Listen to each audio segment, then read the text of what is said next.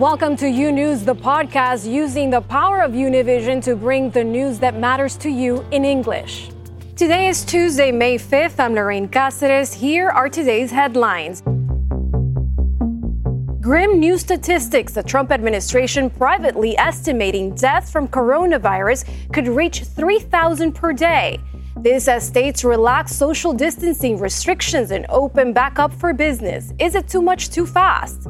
And the devastating impact on the U.S. economy is also being felt next door in Mexico as billions of dollars on remittances to that country hit a new low. This and much more today on U News, recorded live in our newsroom in Miami. We begin today, this hour, with shocking numbers from an internal report. 134,000, the new number of projected deaths from COVID 19 in the U.S. by August, according to the University of Washington researchers, that is. Internal documents indicate the Trump administration expects the daily death toll from the coronavirus to rise sharply in the next few weeks. This as many states try to return to normal. Andrea Linares reports. Alarming new estimates. The New York Times obtaining a preliminary analysis from Johns Hopkins sent to FEMA to help with scenario planning. Preliminary data showing the number of American fatalities from coronavirus could nearly double by June 1st, increasing from about 1,750 to 3,000 a day if social distancing rules are relaxed. And the number of new cases could jump from 25,000 a day to 200,000 by June. The White House saying this data is not reflective of any modeling done by the task force. But on Sunday, in a town hall with Fox News Channel, President Trump acknowledged the number of deaths may climb more than previously thought we're going to lose anywhere from 75, 80 to 100,000 people. That's a horrible thing. We shouldn't lose one person over this. America now facing some tough decisions. There's no way to sugarcoat it. Um, if we don't open up the economy, we can feel the pressure. If we do open it up, we will feel the pain. Meanwhile, the president insisting that the coronavirus originated in a research lab in Wuhan, China. However, multiple intelligence officials from the Five Eye Coalition, which includes the U.S., Britain, Canada, Australia, and New Zealand, claim that it is far more likely the virus originated at a food market in Wuhan, although it's unclear how it got there. And Dr. Fauci telling the National Geographic if you look at the evolution of the virus in bats and what's out there now, the scientific evidence is very, very strongly leaning toward this could not have been artificially or deliberately manipulated. The U.S. intelligence community has said it believes that the novel coronavirus was not man made or genetically modified, but it's reportedly still investigating whether it was caused by an accident at a lab in Wuhan. And President Trump says the U.S. government is currently putting together a report on the origins of the virus. In Miami, Florida, Andrea Linares, now back to you. And as more states reopen, the question remains is it too soon? Most Americans, according to a new poll, saying it is. This as half the states are still seeing a rise in cases, and health experts warn we need to prepare for another wave of coronavirus.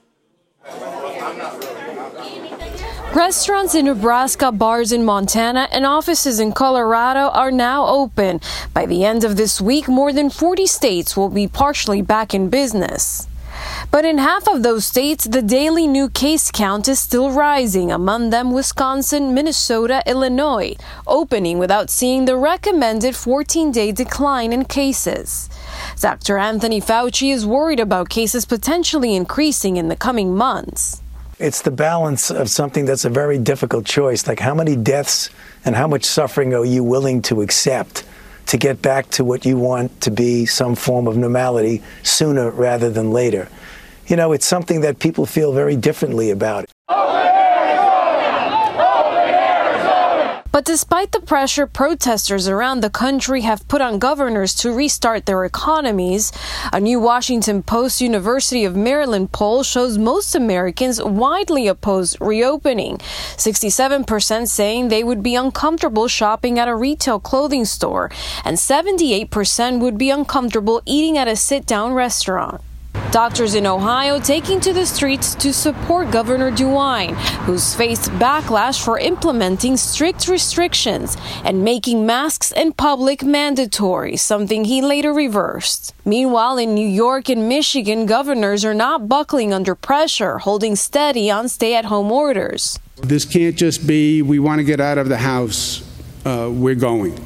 If we open up too fast, we will have to go through this pain all over again. California's Gavin Newsom announcing small steps towards reopening. Officials say the state has met key metrics, including testing, tracing, and keeping hospital rates under control. This week, end of the week, with modifications, uh, we will allow retail to start uh, operating across the spectrum. That will include bookstores, florists, and clothing stores with curbside pickup. And joining me now, Emily Gee She's a health economist at the Center for American Progress. She used to work for Health and Human Services under the previous administration. Emily, you recently wrote a brief outlining three requirements states should meet before relaxing social distancing. Right now, none of the states meet all of them. What are those thresholds? That's right. We think that states need to meet three different thresholds before they consider um, a, broad reopening of their economies. One is looking for low incidence of new cases. That is, looking at declining cases itself isn't enough. Um, a lot of states that are reopening, like Georgia and Texas, seem to be more at more of a plateau than a true decline. So states should have a low level of cases popping up in their in their states. Um, another is that states need a sufficient amount of testing to both handle this wave and any future waves. And a third is they need to have a contact tracing program in place so that when cases do pop up, they can notify the people who might be exposed and help get those people treated and tested very early on. And Emily, by not meeting those thresholds, are we risking a second wave and possibly a worse second wave? I think we are, and we're, we're, also risking not having this first wave disappear. Um, you know, some of these states are, uh, you know, looking better than they might have looked a you know a few days ago, but they're they're at a plateau, and and just because the initial spike was very steep doesn't mean that the decline will be uh, steep either. Um, the fact that cases, you know, in some states are slowing or declining, you know, in others they're not, but the cases, the fact that cases are slowing is thanks to the fact that we're social distancing. Um, and if we lift those policies too soon, the cases could go back up. What's your reaction to states reopening amid these re, uh, revised projections that we're seeing? I mean, we're looking at 200,000 new cases a day by the end of the month, if it's the case. So that's one particular projection. I think there are a variety of models out there, all of which predict uh, you know different things depending on whether states reopen, how they reopen.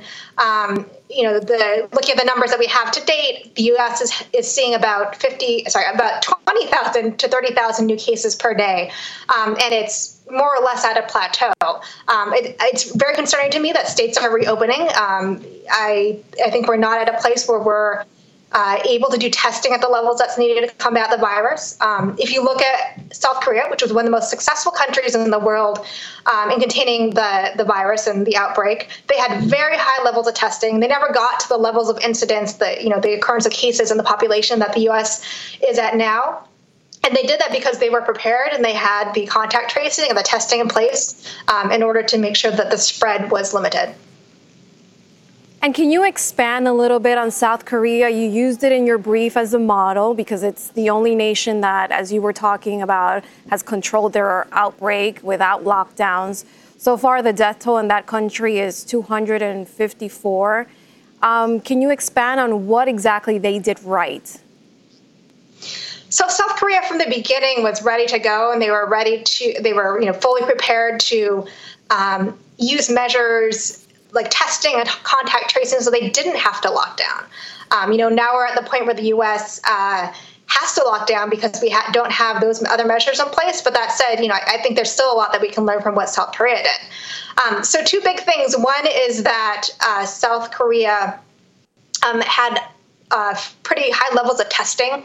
Um, they were able to, you know, give tests to people who needed tests, and you know, in, by contrast, the United States, we've been testing people with severe symptoms, and increasingly people with mild symptoms. Um, but there's been a shortage of tests because there's not enough lab capacity. You know, depending on the state, um, in other places there haven't been enough uh, cotton swabs for taking the test samples, and we've we faced a very severe um, and appalling shortage of protective equipment for healthcare workers, including those who um, do the tests for COVID.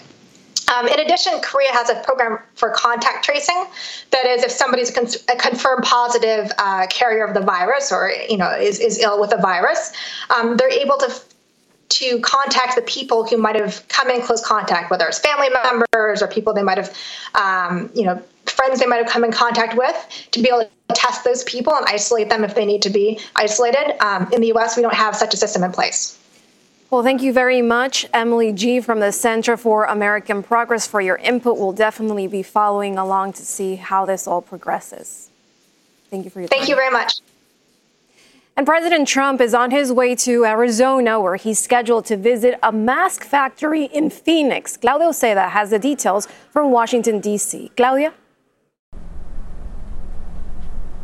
Good afternoon from Washington. The country is reopening and the president is starting to move around. Today, he will visit a mask factory in Arizona. Since late March, the president has been at the White House involved in the fights against coronavirus. Today, he will tour a Honeywell Aerospace facility in Phoenix that is producing N95 masks. As he was leaving the White House, the president answer reporters' questions and minimize a FEMA internal report showing that 3,000 people could die a day by June as many states are reopening their economies. Let's listen. It's a report, and that's a report with no mitigation. So, based on no mitigation, but we're doing a lot of mitigation. And frankly, when the people report back, they're going to be social distancing and they're going to be washing their hands and they're going to be doing the things that you're supposed to do. Uh, we won't be going into stadiums full bore yet, but that report is a no mitigation report, and we are mitigating.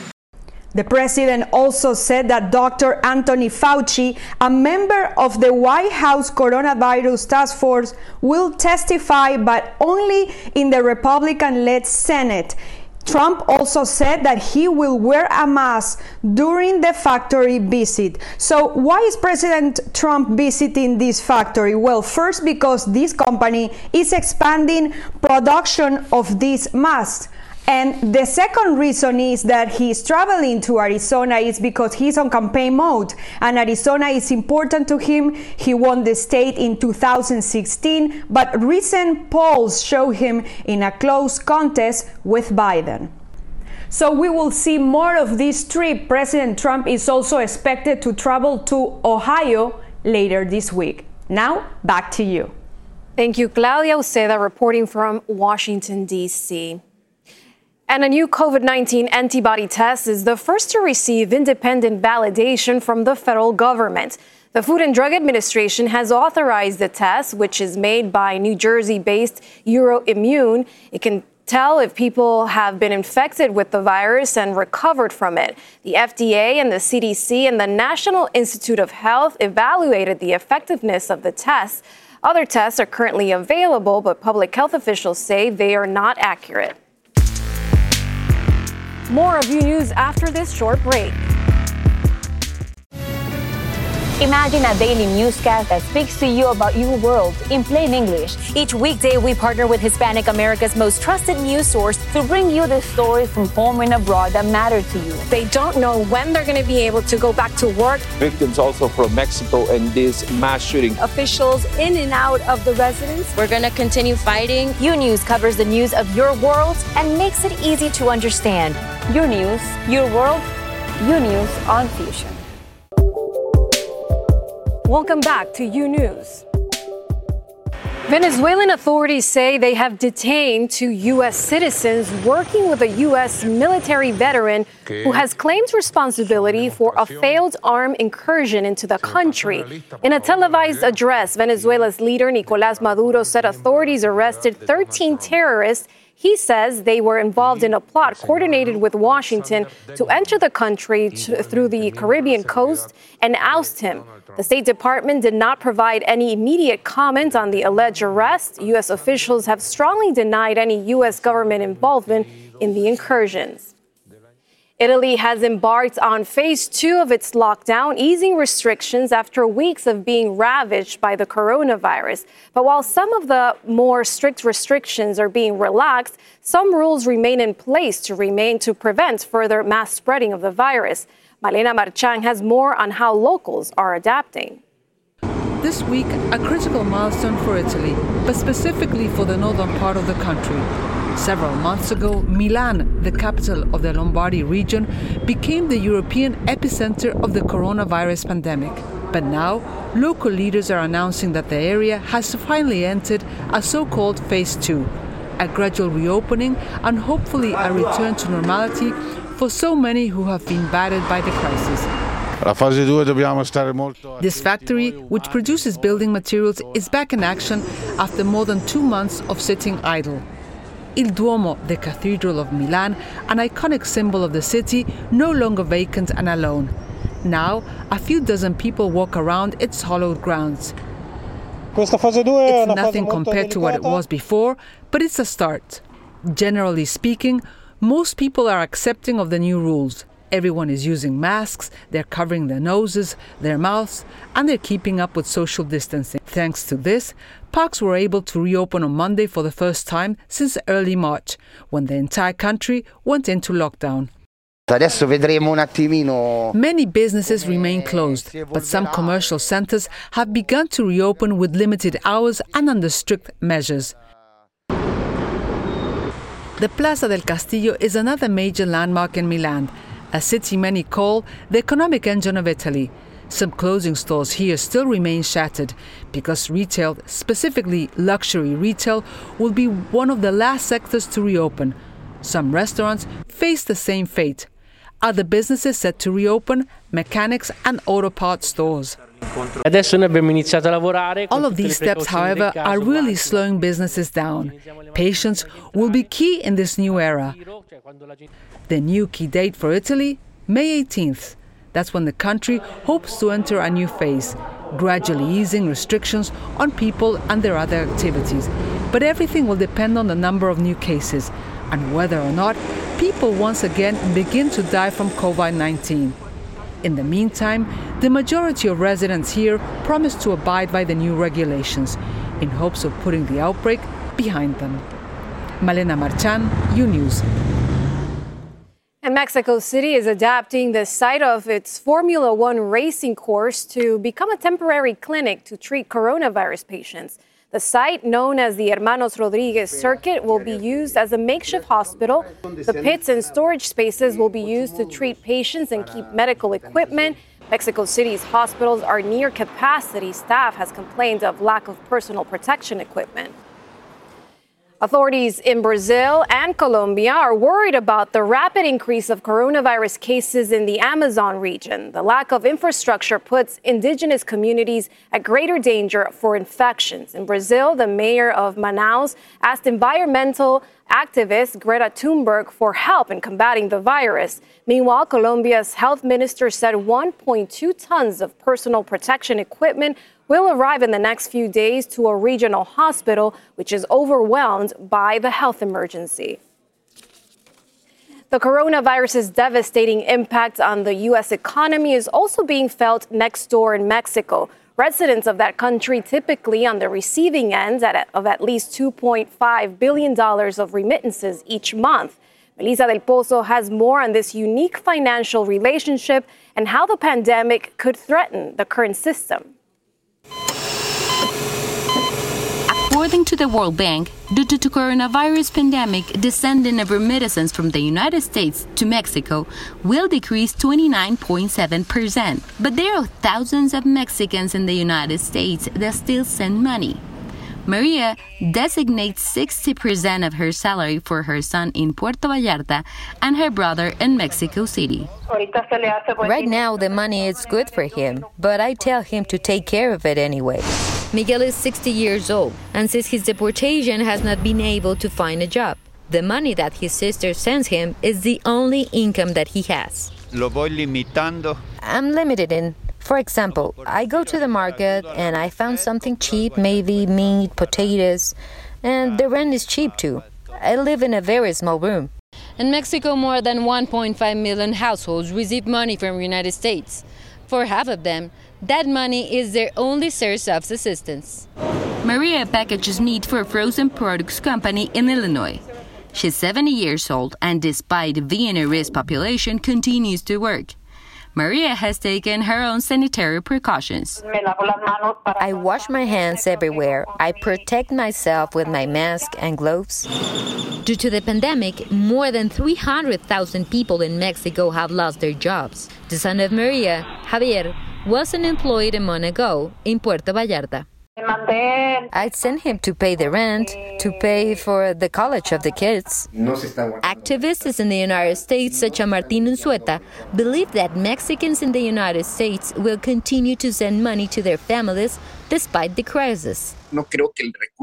I do not think that the resources to Mexico will stop arriving. The amount will go down because people are saving money because the situation is very difficult. Maria has a second plan to keep sending money to her family, even if she loses her job. If I run out of work, I could sell tamales. I have a lot of customers. From Mexico City, Melissa del Pozo, U News. Thanks for listening to U News, the podcast. Don't forget to follow U News on Instagram, Twitter, and Facebook. And if you haven't yet, go to your favorite podcast platform and subscribe, rate, and review. Join us tomorrow for a new episode. Until then,